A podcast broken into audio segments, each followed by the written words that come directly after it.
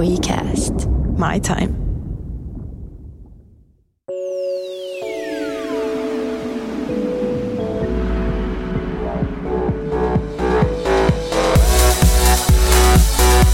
Tervetuloa Loista työstäsi podcastin pariin. Johtamisen ja esimiestyöskentelyn kuuluu olla hauskaa ja kehittävää. Ei vaikeaa, monimutkaista tai tylsää.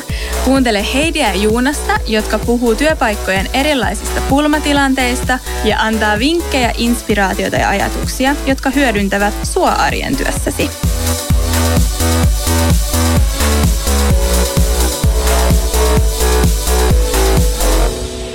Hei, taas podcast-päivä. Kesäkelit ulkona ja täällä istutaan Juunaksen kanssa. Täällä istutaan. Joo. Miltä se nyt tuntuu? Tämä alku on aina meille se vaikein. Niin, tämä intro. Joo. Tässä on, sit kun keskustelu lähtee käyntiin, niin sit se on vapaampaa. Jotenkin tämä alku. Se on Aina. kyllä. Mutta mehän ollaan, me ollaan amatöörejä vielä. No niinhän niin se on. Joo, jostain pitää kanssa. aina lähteä liikkeelle. Kyllä. Joo. Ja mun mielestä se parasta, sehän on se meidän intohimo tässä niin kuin varmaan molempien ja ylipäätään mitä me halutaan tehdä on niin kuin tämä, että löytää se, että milloin ihmiset on parhaimmillaan ja miten rakentaa sitä organisaatio parhaaksi. Niin, niin sehän on se, mitä me halutaan tuoda tämän, eikö niin? Vähän Kyllä. tämän podcastin. Niin, ilman, siis joo. Ja vaikka me itse tehdään myös konsultointia, kyllä me halutaan niin konkreettisia esimerkkejä kuin mahdollista. Niin meidän omasta niin kuin tekemisestä, mutta sitten myös meidän vieraiden kautta. Mm. Et se, on, se on se juttu. Mikä sua mietityttää, Joonas, eniten? Sä, sullakin on tausta, sä oot rakentanut yritystä, sä oot toiminut niin kuin esimiehenä, johtajana. Aika monessa eri rooleissa sä mainitsit konsultti, mutta oikeasti yrittäjänä ja, ja tämmöistä. Mikä on sun mielestä niin kuin, semmoista, mikä aina askarruttaa siinä organisaation rakentamisessa? No itse asiassa kyllä linkittyy tämänkin päivän asioihin, että kun rakennetaan organisaatiota, niin mä tykkään katsoa tosi paljon tulevaisuuteen, niin sitten siinä on se, että ei pysty ennustamaan millään tavalla tulevaisuutta, mutta jotenkin pyrkii aina löytämään jonkinnäköisiä kuvioita, että mikä voisi toistua ja miltä se näyttää. Samanaikaisesti ollaan, no tästäkin puhutaan tänään, että ollaan niin muutoksen myllerryksessä, kun kaikki asiat muuttuu samaan aikaan ja, ja todella nopeasti. Se ei ole vain niin, että yksi asia muuttuu, vaan kaikki asiat että miltä se organisaatio näyttää tulevaisuudessa. Samalla on se, että laaditaan asiakkaiden kanssa vaikka heidän ihan HR-strategiaa vuoteen 2025. Niin sehän tarkoittaa, että silloin me ollaan jo aika pitkällä tulevaisuudessa.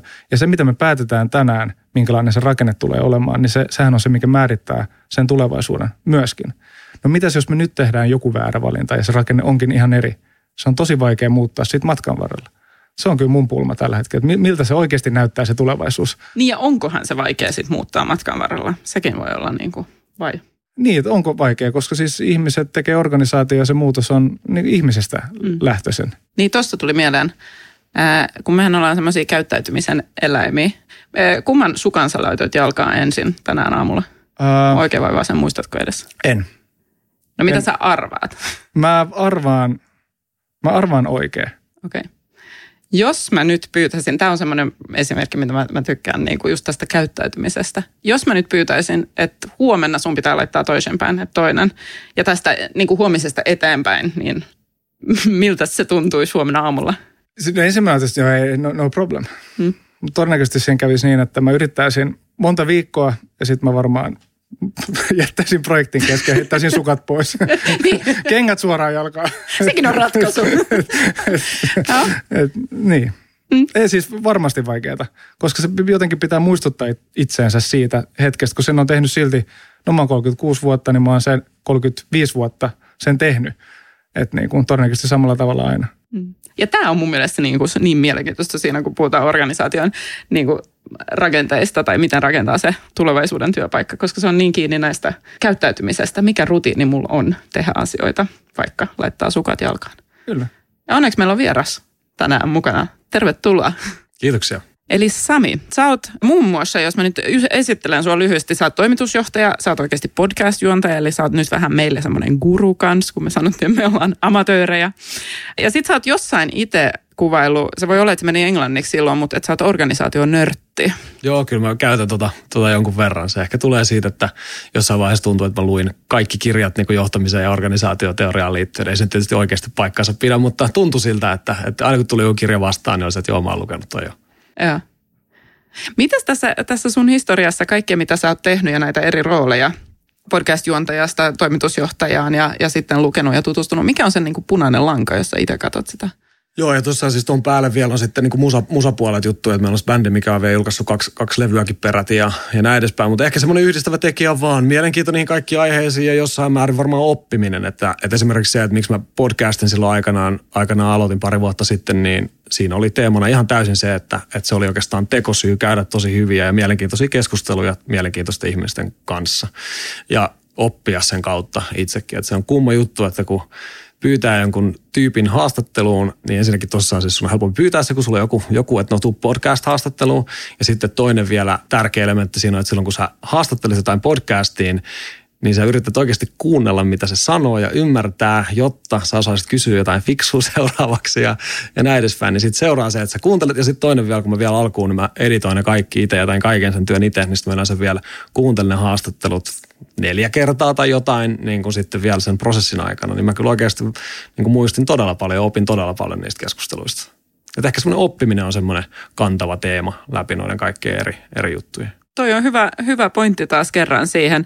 On se sitten niinku podcastien kuuntelu tai, tai ylipäätään niinku työelämässä ja semmoista itse kanssa törmää niinku, e, melkein päivittäin ehkä just siihen raitojen miettiä, että ai niin, taas kerran, että mä katson tätä mun näkökulmasta. Ja sitten just se, että, että kun me ollaan niin erilaisia, niin joku voi oivaltaa tai saada ihan joku muu kokemus siitä samasta asiasta. Se on kyllä mielenkiintoista. Kyllä. Mä vielä lisään yksi podcastiin liittyvä kysymys. Tai jos linkitään se siihen, että lähdettiin liikkeelle, puhuttiin siitä niin organisaatioiden rakenteista ja, ja tulevaisuuden työpaikoista, jos niin sanotaan. Mutta jos sä mietit nämä kaikki sun haastattelut, mitä sä oot tehnyt, onko siinä niin kuin – kerroit pienestä oivalluksesta jo, mutta onko joku muu semmoinen oivallus tai oppi, että mikä yhdistää näitä? Joo, kyllä mä tuossa mä käyn puhumassa tästä aiheesta ja mä oon yrittänyt oikeastaan rakentaa semmoisen puheenvuoron, mikä just kokoaa näitä ajatuksia ja mä puhun tuossa sellaisella teemalla kuin responsiivinen organisaatio, eli just semmoinen ajatus organisaatiosta, joka pystyy sopeutumaan, kun maailma muuttuu. Eli tulee joku teknologinen murros tai, tai jollain tavalla kilpailijat tekee jotain yllättävää tai markkinat muuttuu tai jotain tällaista, niin responsiivinen organisaatio on sitten semmoinen, mikä pystyy tosi nopeasti mukautumaan tähän uuteen, uuteen tilanteeseen, tähän uuteen realiteettiin. Et toi on semmoinen teema, mikä mun mielestä ainakin kuuluu niissä haastatteluissa läpi, että siellä on sitten erilaisia detaileja näihin, näihin liittyen, mutta että että ehkä useimmat haastateltavat on nähnyt, että näin on tapahtumassa, että maailma muuttuu monimutkaisemmaksi ja meidän organisaatiot ei oikein meinaa pysyä perässä, ellei me jotenkin muuteta ihan sitä fundamentaalisesti jotenkin sitä, sitä DNAta tai sitä rakennetta, että miten me rakennetaan organisaatioita responsiivinen organisaatio. Joo. Jos sä vähän niin kuin palastelet sitä vielä. Joo, tietysti siis mä en mitenkään omista tätä responsiivinen organisaatio-termiä, eikä se itse asiassa ei ole edes mun keksimä termi, vaan itse asiassa ryhmä ihmisiä Jenkeissä aloitti käyttämään tätä termiä just tästä samasta syystä ikään kuin siitä ajatuksesta, että maailma muuttuu ja me organisaatioiden pitäisi muovautua siihen nopeammin. Mutta mun ajatuksia siihen liittyen, että ikään kuin, että miten mun mielestä responsiiviset organisaatiot rakentuu, on, on niin kuin siihen, että ne ymmärtää sen, että meidän pitää toimia kokeiluiden kautta, koska mitä monimutkaisemmaksi maailma menee, sitä vähemmän pystytään ennustamaan, sitä, sitä vähemmän me ymmärretään syy- ja seuraussuhteita etukäteen, ja sen takia me itse pitää tehdä kokeiluiden kautta. Eli tarkoittaa sitä, että me ensin tehdään jotain, sitten me katsotaan, että mitä siitä voi oppia, ja sen opin pohjalta sitten tehdään uusia kokeiluita tai sitten vaihdetaan kokeiluiden suuntaa.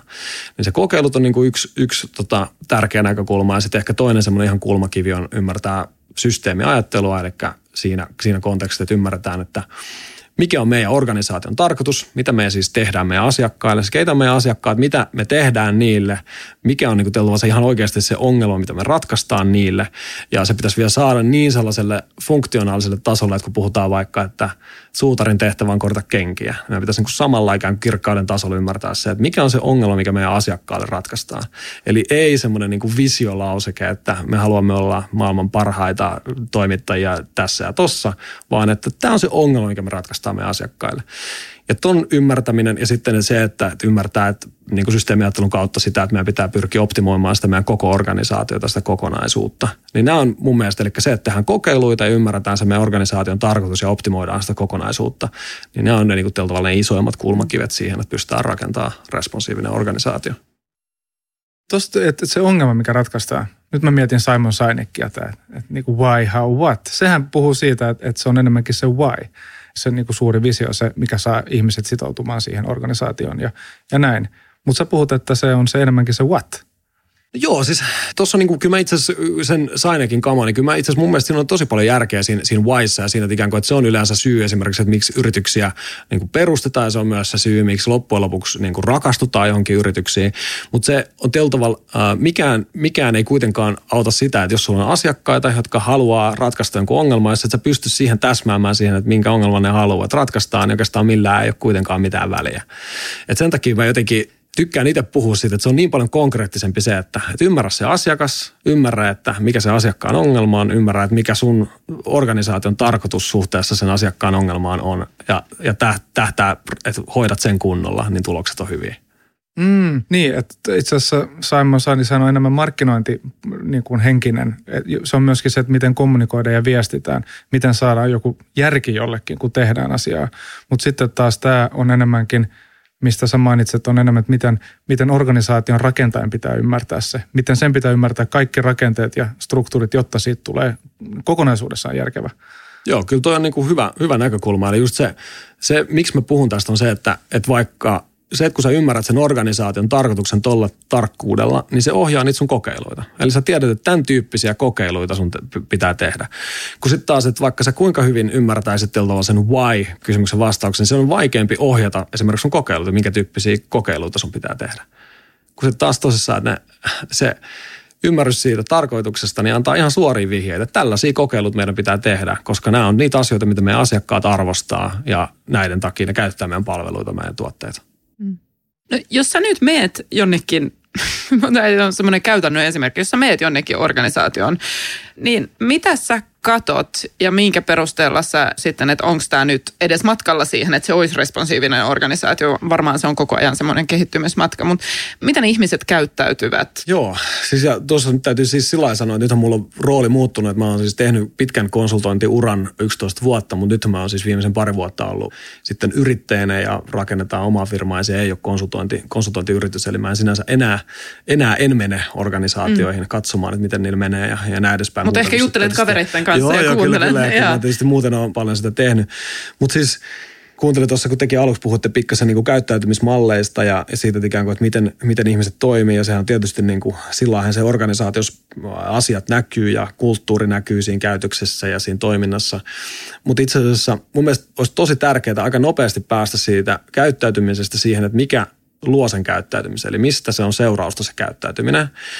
Ja jos tähän nyt ottaa vaikka tämmöisen systeemiajattelun esimerkki, niin mä itse hiffasin systeemiajattelun sitä kautta, että kun mä näin oikeastaan johdon konsultointityötä tekemällä, mä näin tämmöisen toistuvan niin kuin patternin, että vaikka on myynti- ja tuotekehitysorganisaatio ja sitten myynti syyttelee sitä tuotekehitysorganisaatiota siitä, että te ette saa juttuja tehtyä riittävän nopeasti, että meillä olisi hirveä määrä kaikkia näitä featureita, mitä teidän pitäisi saada tehtyä, mutta te ette niin kuin vaan saa näitä tehtyä, että olette niin kuin hitaita ja huonoja. Ja sitten taas tuotekehitys syyttelee takaisinpäin sitä myyntiä, että no, että itse asiassa se meidän kiire ja tämä, niin kuin, että me ollaan näin tukossa, niin johtuu siitä, että jatkuvasti lupaatte kaikki ihan mahdottomuuksia meidän asiakkaille ja, niin kuin, että lupaatte kaiken maailman kustomointeja ja featureita ja, ja näin edespäin.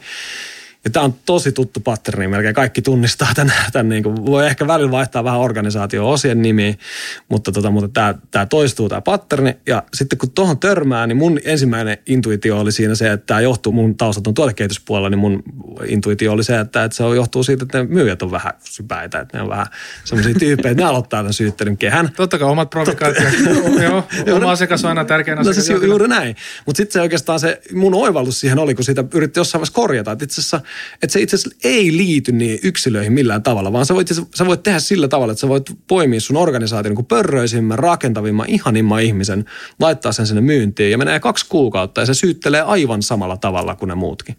Ja se oli mulle itselle tosi tärkeä oivallus, että itse asiassa ei tämä liity näihin yksilöihin, vaan se liittyy just noihin, mitä sä mainitsit, eli just näihin niin kuin rakenteisiin, mitkä ohjaa sitä käytöstä. Eli nämä just nämä provikat, millä tavoitteella niitä johdetaan niitä eri organisaatioita, millä niitä mittaroidaan, miten ne kommunikoi keskenään. Ja nämä on itse asiassa ne, mitkä tuottaa sen syyttelyn kehän. Ja että mitään niin kuin yksilöiden vaihtaminen ei itse asiassa auta siinä, vaan se on, se on ne rakenteet, mitkä on väärässä tai niin kuin, ikään kuin ohjaa tuohon toimintaan. Ja silloin, jos sä haluat korjata sitä käyttäytymistä, niin sun pitää itse asiassa korjata ne rakenteet. Mm. Kun sä oot oivaltanut tämän, ja sitten mä nyt oletan, että sit sä oot lähtenyt purkamaan rakenteet siinä jossain omassa organisaatiossa tai niin kuin esimerkissä, niin mitäs sitten? Puretaan tavoitteet ja nämä rakenteet, että ollaan osastoittain, niin mitä sitten, lähteekö se itsestään vai Joo, se asiassa, käyttäytymisen muutos. Joo, mä itse asiassa mä en ole sitä mieltä, että meidän pitää niin kuin kaikki purkaa tai kaikki heittää pois. Mä vaan niin kuin toivoisin sitä, että, että niistä tehtäisiin paljon tietoisempia valintoja ja ymmärrettäisiin niitä trade-offeja. Siis mä, niin kuin, fakta on se, että, että kyllä sä joudut todennäköisesti jossain vaiheessa tuomaan rakenteita. Sulla kyllä pitää olla jotain, jotain jossain vaiheessa. Mutta se tietyllä mikä on vähän harmi on, että nyt ne tulee vaan sieltä jostain, jostain niin kuin historian havinasta tulee se, että meidän pitää tehdä, tällä, meillä pitää olla tämmöinen hierarkia, meillä pitää olla tällaista osastot, meillä pitää, pitää olla bonustavo, bonukset ja bonustavoitteet, meidän pitää tehdä budjetointia ja, ja tälleen, että ne vaan tulee sillä tavalla, että ja ne tulee jostain sillä, että no näinhän tämä vaan nyt pitää tehdä. Ja kun ei sen ihan oikeasti ihan pidä paikkaansa. Eli tosi montaa juttua pystyy tehdä monella eri tavalla, mutta me vaan aina otetaan se joku vanha template ja käytetään sitä. Mm. Niin, niin se oikeastaan se responsiivisen organisaation pointti olisi just se, että kyseenalaistetaan noin. Et, siis me voidaan edelleen päätyä vaikka tekemään budjetointiikin tai ihan mitä vaan, kunhan me ollaan tehty se niin kuin ikään kuin tietoinen polku siihen, että miksi, mitä ne hyödyt on, miksi me tehdään näin, eikä vaan sen takia, että koska aina on tehty koska aina on tehty. Tästä me ollaan keskusteltu aikaisemmin. Joo, kyllä, semmoinen klassinen lause. Ja mäkin rupesin, ja tehdään nyt organisaatio, tehdään se, se on aika nuori, siis organisaatio ylipäätänsä. Ja tehdään sen vähän päälle sata vuotta sellaisen kuin mitä me nyt ajatellaan se tämä ei ole mun aihe nyt, mutta siis teollistumisesta tähän päivään asti. Ja me nähdään organisaatiot vieläkin, siis pyramideina esimerkiksi, mutta sitten mitä ne todellisuudessa on, niin, niin sehän muistuttaa enemmänkin sellaista äh, niin kuin, miten kuvataan internettiä, että on verkkoja, verkkoja niin. monta mm. eri pistettä ja, kaikki, ja kommunikaatio ja kaikki menee ristiin rastiin siellä. Se on se oikea organisaatio, mutta siitä me kuvataan se niin kuin kolmiona. Bokseissa. Niin, kolmiosta itse asiassa puheen ollen äh, käyttäytymisestä – Mm. Heidi, sä, sä, sä käytät sitä usein. Niin se, mikä on tuloksen takana. Joo, kyllä. Sitä, siihenkö sä viittaat. Niin, koska mä edelleen niin kuin mietin tämä Mä tuun just kohta siihen kolmioon, no. mutta mietin tämä, niin kuin mitä sä Sami sanot niin kuin siitä organisaatiosta rakenteesta ja sitten taas yhdistettynä siihen alkuun se esimerkki vaikka noista sukista. Että et tämähän on just se, että me tehdään samalla tavalla, koska on aina tehty niin. Ja sitten jos me lähdetään muuttamaan ja se kokeilu, niin sehän vaatii aika paljon heittäytymistä ja rohkeus ja tietyllä tavalla kuitenkin ihminen on aika semmoinen, siis mehän ollaan turvallisuushakuisia ja mehän eletään 90 prosenttia meidän ajasta, me eletään autopilotilla ja se ei ole oikeasti huono asia, vaan sehän on, muuten me, me ei niin kuin pysyttäisi hengissä, jos meillä ei olisi sitä, sehän on niin kuin selviytymismekanismi. Joo, ehdottomasti. Niin, niin tämä, tämä yhtälö sitten niin kuin just se, että okei, rakenteet versus ihminen ja miten, onko sulla tähän niin kuin ajatusta? Joo, ja siis no ehkä tuo on nyt ainakin semmoinen yksi, yksi, että just, että yksi semmoinen pattern, mitä näkyy, että miten just organisaatiossa kun yritetään viedä jotain muutosta eteenpäin, niin missä ne epäonnistuu on just se, että, että itse asiassa yritetään muuttaa sitä käyttäytymistä. Ja tästähän puhutaankin, että, että pitää saada muuttumaan ihmisten käyttäytyminen. Ja siis sinänsä siis, totta kaihan se on niin. Siis totta kaihan me, jos me halutaan jotain muutosta, niin meidän pitää pystyä muuttaa käyttäytymistä. Mutta itse asiassa se, mikä, mikä mun mielestä olisi tärkeää ymmärtää just esimerkiksi ymmärtämällä systeemiajattelua on se, että käyttäytyminen muutos käyttäytymisen muutos tapahtuu muuttamalla rakenteita.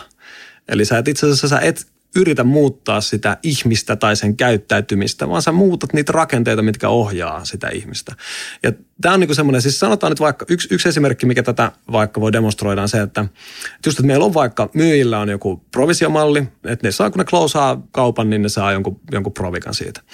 Niin sulla on edelleen tämä rakenne, ja sitten sä oot huomannut tällaisen, tämän seurauksena, niin myyjät, sitten kun ne on closeannut sen diilin, niitä ei enää kiinnosta se ollenkaan, vaan ne vaan niin heittää sen tuotekehitykselle, ja tuot, sitten se on tuotekehityksen ongelma. No sitten tätä yritetään korjata sille, että, että no hei, että no tällä nyt on tämmöinen ongelma ja ne on käyttäytynyt huonosti nuo myyjät, niin sitten käydään jotain yhteistyökeskustelua, että hei, että myyjät, nyt teidän pitäisi enemmän tehdä yhteistyötä tämän työntekijäkehityksen kanssa. Että voidaanko nyt käydä tämmöinen joku yhteinen retro, missä jutellaan, että miten muutetaan tätä käyttäytymistä, että me saadaan nyt kaikki tekemään enemmän yhteistyötä ja näin edespäin. Mutta sitten me ei muuteta sitä rakennetta, mikä ohjaa sitä, eli se provikkamalli.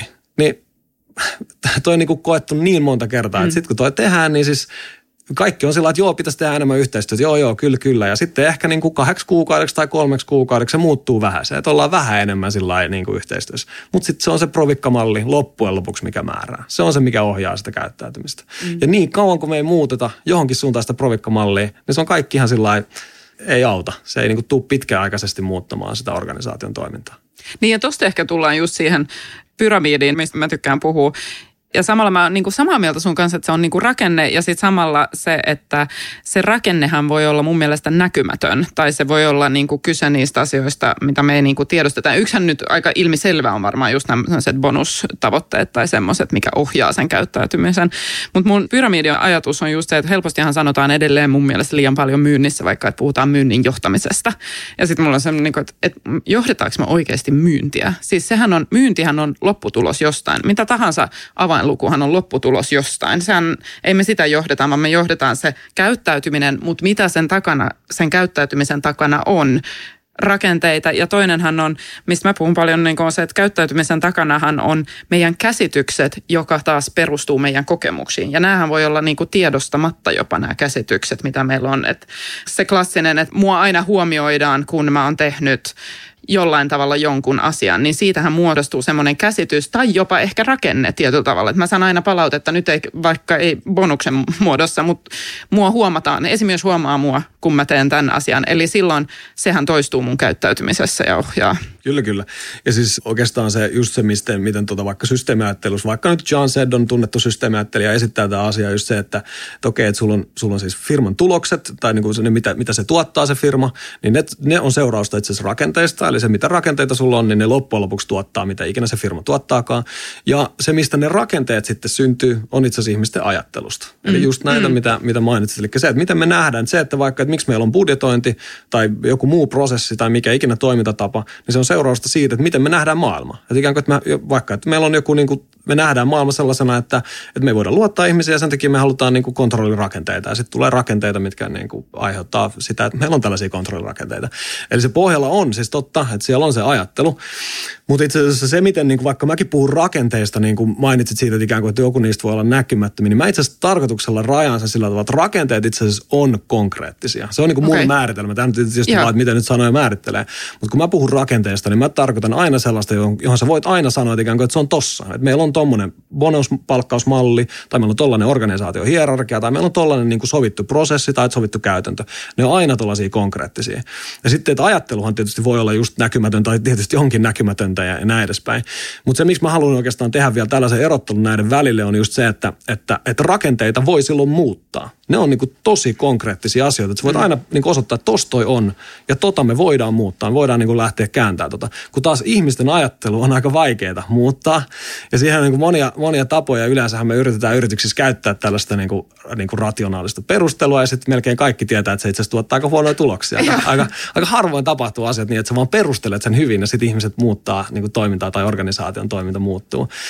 Ja mun väite on, ja eikä oikeastaan mun väite, vaan niin kuin monen, monen minua viisaamman ihmisen väite on se, että että jos haluat muuttaa sitä organisaatiota, niin vaikka sähän haluat oikeasti muuttaa ajattelua, niin se ajattelun muuttaminen on tosi vaikeaa. Ja sen takia sun itse asiassa kannattaa muuttaa niitä rakenteita, koska ne on konkreettisia, mitä sä pystyt muuttaa.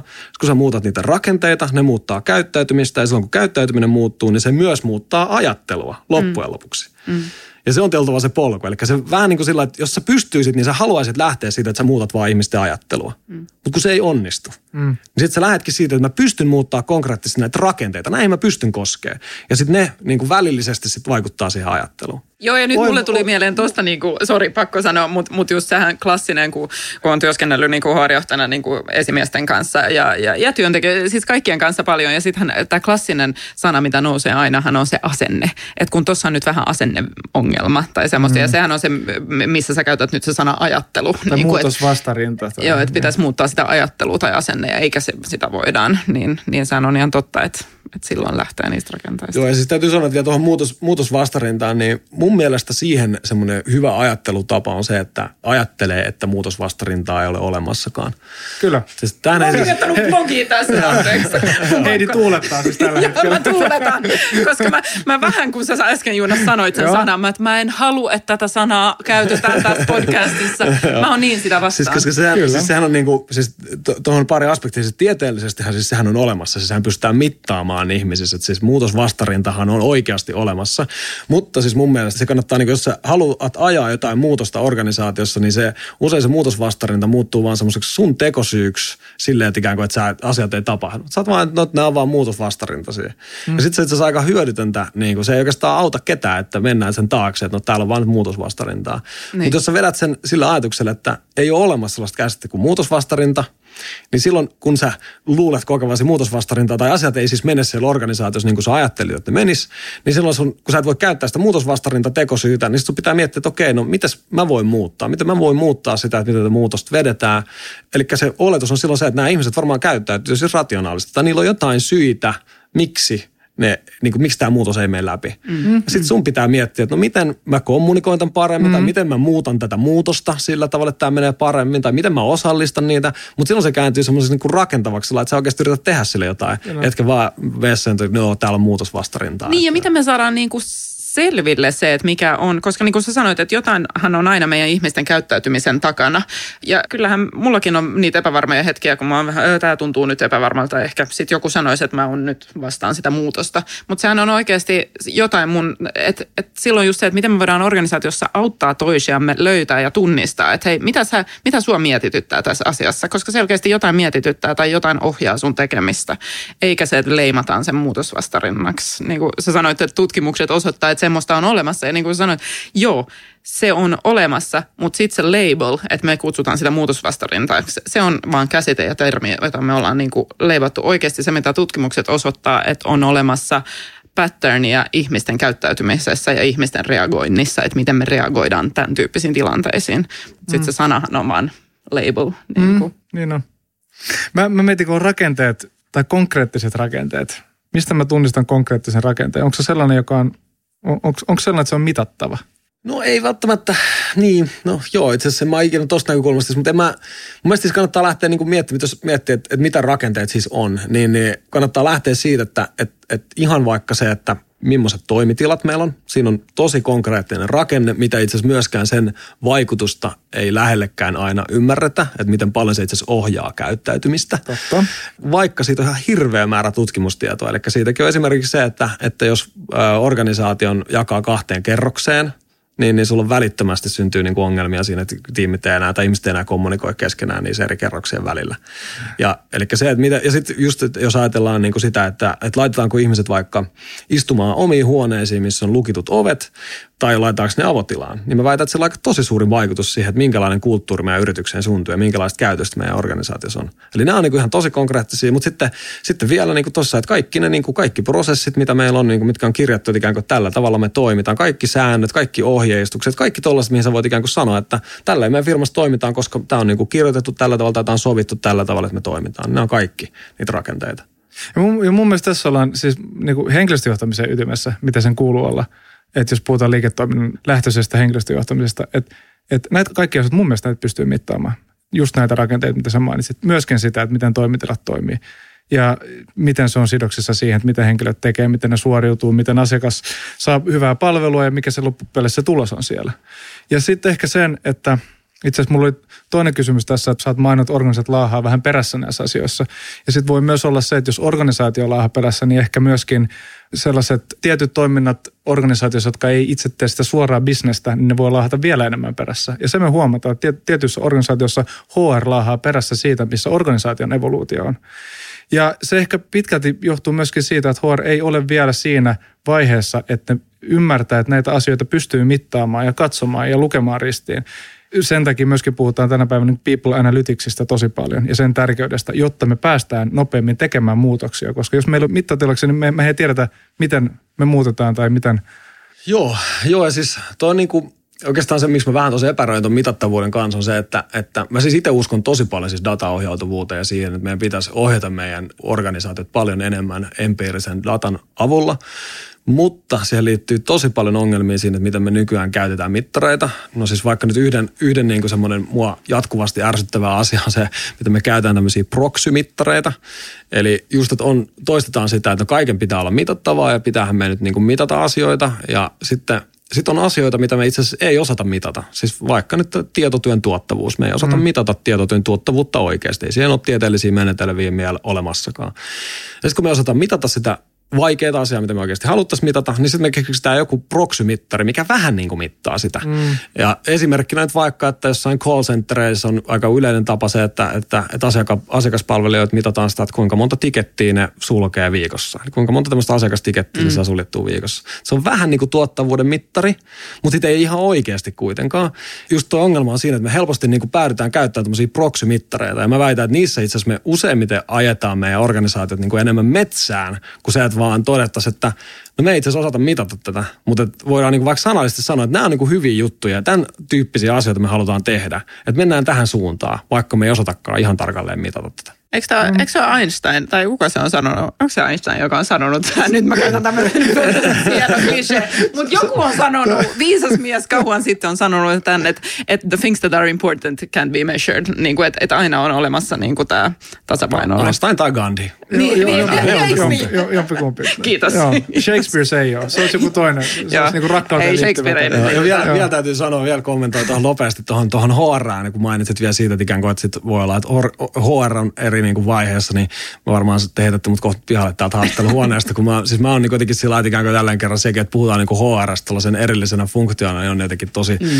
tosi jännää ja, ja siitä yleensä seuraa jälleen kerran, kun katsoo sitä tolleen rakenteiden kautta, että ikään kuin, että mitä siitä seuraa organisaatiossa, niin on se, että varmasti teille tuttu just näitä, että HR alkaa just elää vähän omaa elämäänsä semmoisesta niin tukifunktiosta. Se HR on tukifunktio oikeasti, jos ajatellaan niin kuin liiketoiminnan tekemistä, niin se on lähtökohtaisesti sen ajatus on, että se tukee sitä, että me tehdään järkevämpää liiketoimintaa. Mm-hmm. Ja sitten kun sitä ajattelee tästä näkökulmasta, niin usein organisaatioissa HR tulee ihan semmoinen niin oma eläimensä, että se on niin kuin semmoinen tilanne, että, että, niin kuin, että se niin kuin häntä heiluttaa koiraa. Kyllä. Eli HR rupeekin määräämään, että tälleen me tehdään näitä asioita. Tämä on nyt se, että me tehdään just tällä tavalla ja liiketoiminta-ihmiset on sillä että, niin kuin, että ei näissä ole kyllä mitään järkeä, näin auta meitä liiketoiminnassa mitäänkään. Tämä on niin kuin ihan urpoja juttuja, mutta sitten HR vasta, että ei kun me ollaan HR, me sanotaan, että, niin kuin, että nämä ihmisiin liittyvät asiat tehdään tällä tavalla.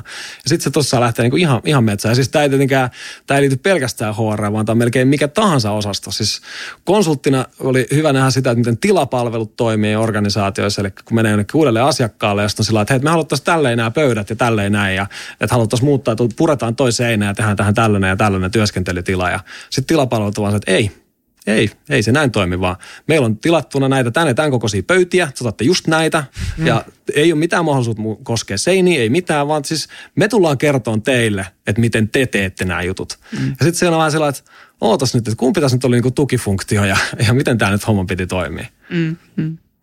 Missä vaiheessa meidän olisi pitänyt heittää sut pihalle no tämä HR-kommentointi nyt on aina vähän tällaista, ei, tällaista tulen arkaa. Ei, mehän ollaan siis nyt tähän, nyt ei ehkä Wise Consultingin mainospuheita, mutta siis me ollaan täysin samaa mieltä. Ja siis sehän on meidän, siis meidän ydinliiketoiminta on saada HR olemaan liiketoimintalähtöinen. Eli ei sellainen, mitä sä äsken kuvailit. Niin ja tietyllä tavalla mä mietin aina sitä, niin kuin, välillä mä tykkään vähän simplifioida niin kuin, juttuja ja semmoista, että tietyllä tavalla onhan se fakta niin, että on se sitten, puhutaanko me sitten toimitusjohtajasta tai puhutaanko me mistä, niin, niin kaikkien tehtävä, eihän se loppupeleissä, sehän on se asiakaskohtaaminen ja se, mitä tapahtuu, riippuu minkä tyyppinen organisaatio, mutta se asiakaskohtaaminen ja se, mitä tapahtuu siinä sekä myynnissä että, että sitten onhan se myynti sekin vielä, kun, kun tuotetaan sitä palvelua tai hoidetaan sitä asiakassuhde. Sehän on se koko ydinbisnes-juttu ja kaikki, mitä on siinä ympärillähän pitäisi lähteä siitä, niin kuin sä siinä aluissa sanoit, sekä se, mikä on meidän why, miksi me ollaan olemassa ja mitä se on, mitä me tehdään, mikä se, mitä on se suutarin, mm. mitä, suutarin tehtävä, mitä hän tekee niin kaikkihan mitä rakentuu sinne ympärille, niin pitää niin kuin lähteä siitä näkökulmasta. Juuri näin. Joo. Mitä sä kuvelet itseäsi johtajana? Joo, no tota, tuohon ehkä pitäisi sanoa vaan sillä pohjille, että, että, että no ehkä tässä nyt ollaan moneen kertaan sitä käsiteltykin, mutta, mutta mun mielestä tässä johtajuuskeskustelussa liikaa korostetaan yksilön, yksilön taitoja ja yksilön ominaisuuksia ja, ja aina puhutaan just tällaisesta jostain johtajasta ja se on niinku, mm. mua mm. vähän ärsyttää se, koska mun mielestä siis lähinnä siinä pitäisi vaan ajatella sitä, että ihan vaan, että ihan ihmisyyttä ja että millainen on ihmisenä ja, ja että ne on oikeasti sellaisia että millaisia ominaisuuksia haluaa, että, että itsessään on ihmisenä. Ja kyllä ne on sellaisia, mitkä sitten aika hyvin näkyy sit siinä, että miten, okay, miten I rephrase. Millainen sä oot ihmisenä? No siihen onkin vielä kaksi näkökulmaa, niin millainen minä olen ja minä minä haluaisin olla. Ja tota, näissä yleensä vastutaan se, että mitä haluaisin olla sillä tavalla, että väitetään, että se on mitä oikeasti on. Joten mäkin käytän nyt samaa strategiaa. Eli hyvä, mä, mä, oon, tota, mä oon tosi empaattinen ja mä oon tosi hyvä kuuntelemaan. Ja, ja tota, no, siis kyllä mä niin näen, että että et, et jos nyt kuitenkin käytetään näitä tervejä, niin kyllä mielestäni niin johtajan taitoja on se, että osaa olla empaattinen, osaa, osaa oikeasti kuunnella. Ja sitten mm, ja tämä, no jälleen kerran oikeastaan mikään näistä ei mun mielestä niin kuin mikään johtajan yksin oikeus, vaan ihan kaikkea, mutta että myöskin se, että sieltä epävarmuutta. Mm. Kyllä mun mielestä niin kuin noihin, noihin oikeastaan tosi paljon putoaa se, että osaa olla empaattinen, osaa kuunnella ja osaa sietää epävarmuutta, koska sitä on kyllä tiedossa sitä epävarmuutta tässä bisnismaailmassa. Tästä niin kuin on ollut aina ja varmaan kiihtyvässä määrin vielä tulevaisuudessa. Mm. Sä puhuit tuossa alussa niin kuin oivalluksista ja, ja semmoista, mitä on tullut sen, niiden haastattelujen kautta esimerkiksi, mitä sä teet podcastissa. Mikä on ollut sitten, jos niin kuin katsot se oman matka ja että on tullut siihen niin kuin omaan pisteeseen, mikä on ollut semmoisia niin kovat oppimisen paikat itsellesi ja taas siihen näkökulmaan, että miten, miten toimii sitten johtajana tai ihmisenä siinä organisaatiossa ihmisten kanssa. Joo, siis on sinänsä on kyllä niin kuin Mulla on ollut mielenkiintoista siis sillä että mun oma polku on siis mennyt sillä tavalla, että mä olen siis perustin 18-vuotiaan suunnilleen yrityksen, pyöritin sitä omaa, omaa firmaa jonkun aikaa, sitten mä päädyin hakemaan reaktorille sen takia, että, että silloin oli vaikea oppia enää lisää sen oman firman kautta, kun mä olin siis yksin siinä firmassa ja sitten mä opettelin kaikki internetistä ja silloin ei ollut vielä edes Googlea, vaan mm. käyttää Altavistaa ja, ja, ja, tota, ja näin edespäin. Niin silloin se oppiminen oli niin hidasta, että tuntui, että olisi siistiä päästä semmoiseen tiimiin, missä oppisi oppis nopeammin, koska siellä on itseään parempia tyyppejä. Ja silloin mä olin ihan niin kuin täysin kuitenkin sillä tekkityyppis, mä olin siis koodaaja. Ja tota, silloin mä aloitin reaktorilla, reaktorilla oli silloin pikku, pikku firma ja siellä opin kyllä tosi paljon koodaamisesta, mutta itse asiassa aika nopeasti huomasi myös, että sen teknologian lisäksi mua tosi paljon kiinnostaa nämä ihmispuolen puolen asiat. Ja ehkä se nyt oli yksi oivallus ja oikeastaan ehkä se oivallus siinä oli se, että, että miten paljon enemmän tuntuu, että, että ei ne ongelmat, mitä vaikka reaktorikin niin konsultointitalona, niin vaikka kutsuttiin niin kuin korjaamaan jotain teknologisia ongelmia, niin itse asiassa harvoin ne ongelmat liittyi siihen teknologiaan. Vaan kyllä ne oli paljon useammin sitä, että, että miten me ymmärrettiin meidän tavoitteet ja miten me kommunikoitiin asiakkaan kanssa, miten meidän tiimit toimii ja näin edespäin. Sitten se oli ehkä semmoinen, että, että, että huomasin, että mua kiinnostaa tämä, tämä puoli ihan tosi tosi paljon ja se alkoi vähän muuttaa omaa suhtautumista omaan niin kuin tekemiseen ja ja siinä sitten on monia, monia oivalluksia matkalla tietysti ja sitten sit konsultointitoiminta oli sellaista, että se oli hienoa, koska siinä kerkesi nähdä tosi monenlaisia organisaatioita, tosi eri kokoisia, tosi eri vaiheissa olevia organisaatioita, mutta sitten ehkä vaan yksi, yksi sitten kuitenkin, että itselle jossain vaiheessa tuli se, että ei, mä haluan tuotebisnekseen ja sitten se, että päädyttiin perustamaan Tomorrow Labs, niin se oli kyllä tietysti kanssa ihan jännittävä, jännittävä hetki ja, ja sellainen muokkaava hetki. Ja se on jännä, kun suurin osa mun työuralla mut, mut tavanneista ihmisiä on tietysti tavannut mut sen mun reaktor-vuosien aikana. Ja, ja sen kautta niiden näkemys on tietysti se, että mä oon ollut reaktorilla näin edespäin. Mä oon ollut kuitenkin siellä, okei, okay, olin osakkaana ja näin, mutta kuitenkin sinänsä niin kuin palkkatöissä. Ja sitten taas mä itse näen sen asian niin päin, että mä oon aina ollut yrittäjä ja mulla oli vaan tämmöinen 11 vuoden tämmöinen pieni sivupalku tässä, tässä matkalla. mutta tota, mut joo, et, et, et se on kuitenkin ollut itselle semmoinen aina, aina jotenkin semmoinen, että et haluaa että on paljon vastuuta ja haluaa, että on mahdollisuus vaikuttaa asioihin tosi suuresti ja, ja, ja näin edespäin. Ja täytyy sanoa, että varmaan monessa muussa organisaatiossa mä en olisi pystynyt olemaankaan niin pitkään kuin reaktori. Reaktori nyt olikin sellainen, että pystyi tosi paljon määrittelemään oman roolinsa ja tekee ihan mitä halusi. Mm. Mutta pakko kysyä semmoinen vaan, että sulta tulee semmoinen niinku vaikutelma, sä oot hirveän niinku rauhallinen, selkeät ajatukset ja mitä sä, milloin Samilla on semmoinen hetki, että vähän niinku epävarmuus tai, tai millaiset ihan, on semmoiset tilanteet? Tämä oli ihan todella hauska. Mä haastelin siis Nalle Varrussia vähän aikaa sitten podcastia ja mä kysyin häneltä saman kysymyksen, melkein, melkein saman kysymyksen ja tota, no, kysyin että onko mitään epävarmuuden hetkeä. Mä kysyin oikeastaan kahdella kulmalla, mä kysyin, että onko epävarmuuden hetkeä ja että onko unettomia öitä. Mm. Ja Nalle oli molempissa, että ei ole. Ei ole, ei nuku, en nuku ikinä huonosti ja ei ole ikinä epävarmuuden hetkiä. No mitä sulla on? Niin, siis, siis, ja, no en missään nimessä. Kyllä mulla on niinku, niinku siis, uh, ja mä itse asiassa pidän sitä vielä sillä tavalla, että, että esimerkiksi nuo unettomat yöt, niin mä oon niinku sitä mieltä, että jos sä, jos sä et vähintään kerran kuukaudessa nuku vähän huonosti sen takia, että sua stressaa työasiat, niin se on sä teet liian helppoja juttuja. Että kyllä mun mielestä sen pitäisi mennä sillä tavalla, että ei, se ei saa olla jatkuvaa. Sitten se on huono juttu, jos se on oikeasti niin kuin kolme yötä viikossa. Mutta silloin kun se on niin kuin, että, että aina silloin tällöin sä nukut huonosti, kun sulla pyörii niin paljon työasiat mielessä. Mielestäni se on niin kuin hyvä merkki. Sen, sen pitääkin olla niin. Ja sitten kyllähän niin kuin, siis oikeastaan mun tapa käsitellä epävarmuutta on, mä uskon tosi paljon tällaisen. Mä joskus aikanaan mä luin semmoisen blogipostauksen, mikä, missä puhuttiin niin kuin, että sen otsikko oli, että strong opinions weakly held. Eli ajatuksena se, että, että vahvoja mielipiteitä, joita kuitenkin niin kuin ylläpidetään tosi heikosti. Eli se, että sä vaan rupeat puhumaan, että tällainen asiat menee. Väität vaan, että näin nämä on. ja sitten se, mitä se weekly health tarkoittaa, on se, että kun joku fiksumpi ihminen, joka tietää asiasta enempää, sa- sanoo sulle, että no itse asiassa eihän mene, niin sit sä kuuntelet. Ja, ja tämä on niinku mun kyllä niinku sellainen niinku motto, tai tuolla mä yritän mennä. Eli siis puolistakaan asioista, mistä mä puhun, niin mä en tiedä yhtään mitään, mä vaan väitän, että näin ne on.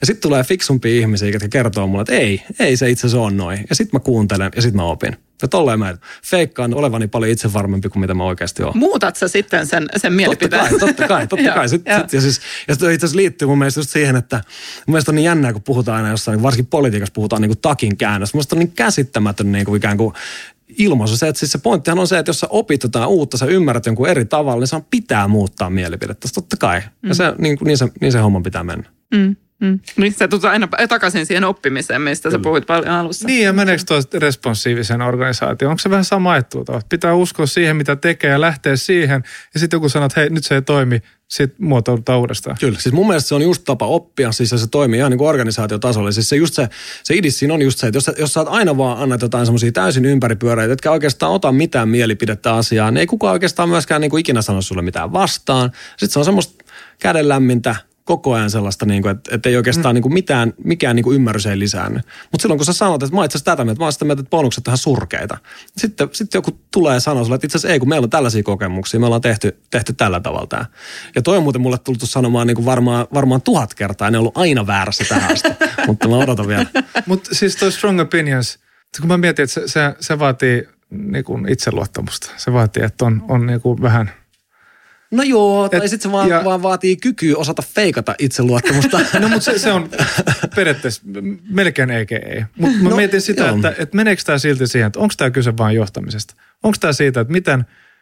Mä mietin, että onko ne rakenteet vai onko ne johtamis... Okei, se voi olla johtamisrakenne, mutta miten me johdetaan? Miten me luodaan henkilölle sellainen tunne, että se on niin täynnä niin kuin tarmoa ja itseluottamusta, että se pystyy olemaan niin kuin strong opinions ja, ja mu- muokkautumaan sen mukaan. Joo, ja siis kyllähän toi niinku palautuu, palautuu tosi paljon siihen just, että, siis, että ikään kuin, että, että myös, että mitkä on niinku ihmisenä sun rakenteet. Eli siis tähän voi vaikka vetää sen, että se oli mielenkiintoinen jossain vaiheessa yritettiin, piilauksessa yritettiin tehdä tämmöinen tutkimus, että, että ikään kuin, että mitkä on ne tällaiset yhdistävät tekijät menestyneiden yrittäjien takana. Että, että jopa yritettiin etsiä, että onko niinku jossain niinku ihan niinku geenitasolla jotain, missä pystyisi erottaa, että ikään kuin, että näistä ihmisistä tulee menestyviä yrityksiä. Sitten se yhteinen tekijä, mikä sieltä löydettiin, kun se oli, en muista enää kuinka paljon, mutta hirveä määrä ihmisiä siellä haasteltiin ja tutkittiin. Ja se yhteinen tekijä oli se, että oli rikkaat vanhemmat. Se oli se, se, oli se niin kuin merkittävä yhteinen tekijä menestyvien yrittäjien takana.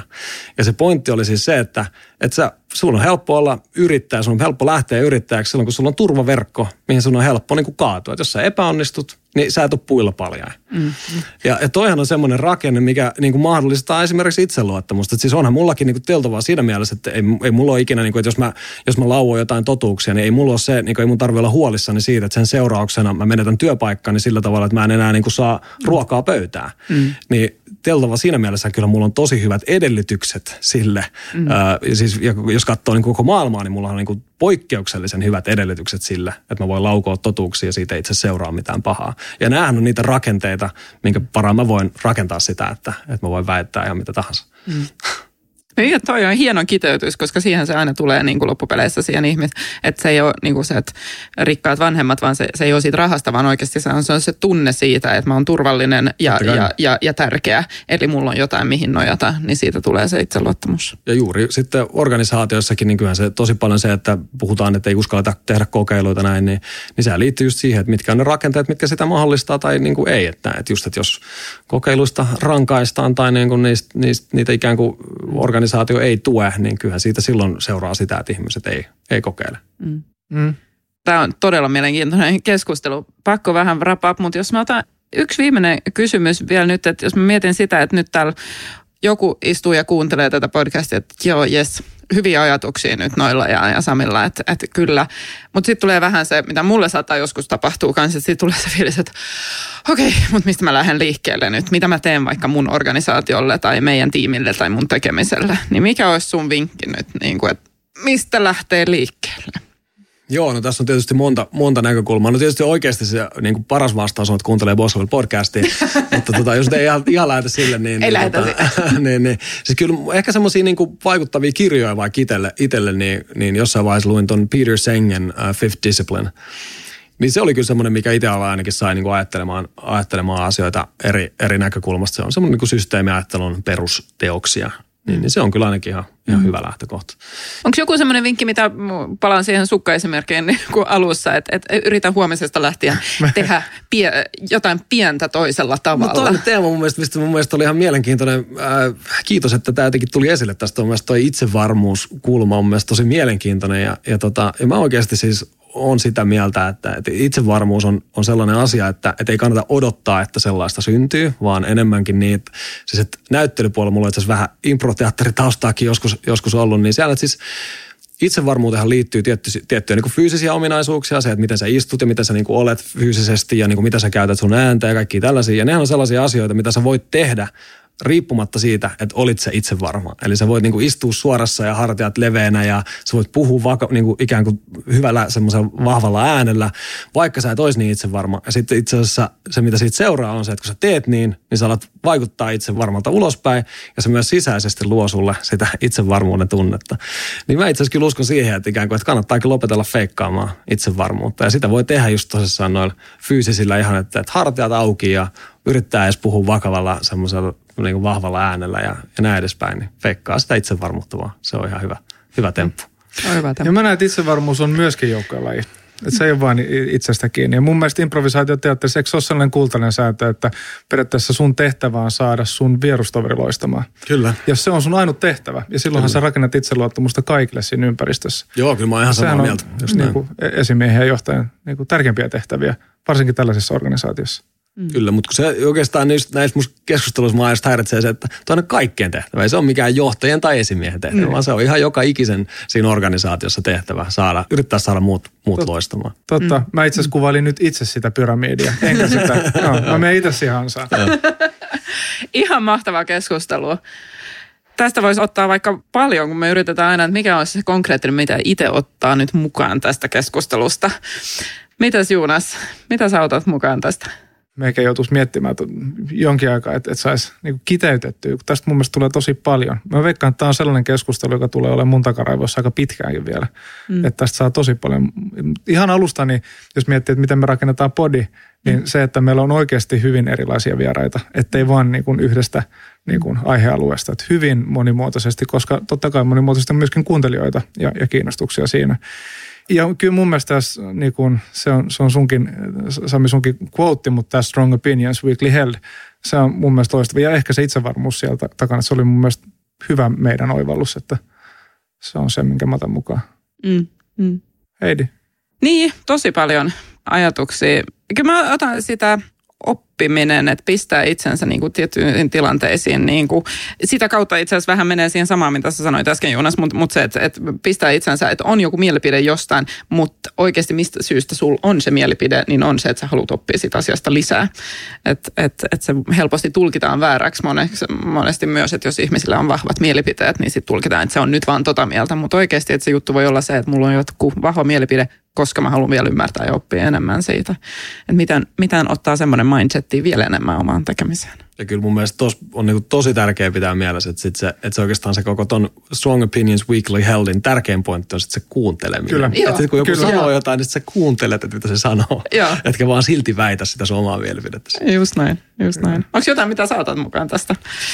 erityisesti? No, no en, siis mun mielestä itse asiassa niin mielenkiintoinen jotenkin oli tuo itsevarmuuskeskustelu ja se on, se on mun mielestä kyllä semmoinen tota, en mä tiedä, oli hyvä, hyvä jotenkin, että sekin tuli aiheena. Se on ainakin mullekin se on semmoinen, niin mitä pyörii mielessä ja sitten monissa organisaatioissakin puhutaan, siis vaikka nyt reaktorilla kyllä me puhuttiin monen kertaan niin tästä imposter syndroomista, että, että ihmisillä on semmoinen, että ikään kuin, että mä oon huijari ja, ja niin kuin, että mm. joskus vielä selviää, että mä oon huijari mm. ja, ja, ja näin edespäin. Ne on to, tosi tärkeää mun mielestä käsitellä, käsitellä että, että pääsee yli.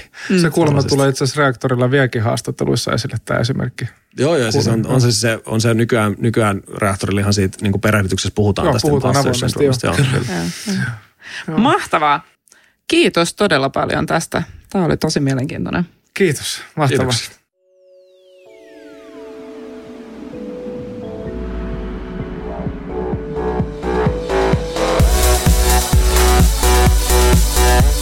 Kiva, että kuuntelit podcastiamme Loista työssäsi. Piditkö kuulemastasi? Tilaa podcastiamme käyttämästäsi palvelusta ja pysy ajantasalla uusista jaksoista. Seuraa Wise Consultingia LinkedInissä ja Instagramissa ja pysy matkassamme mukana.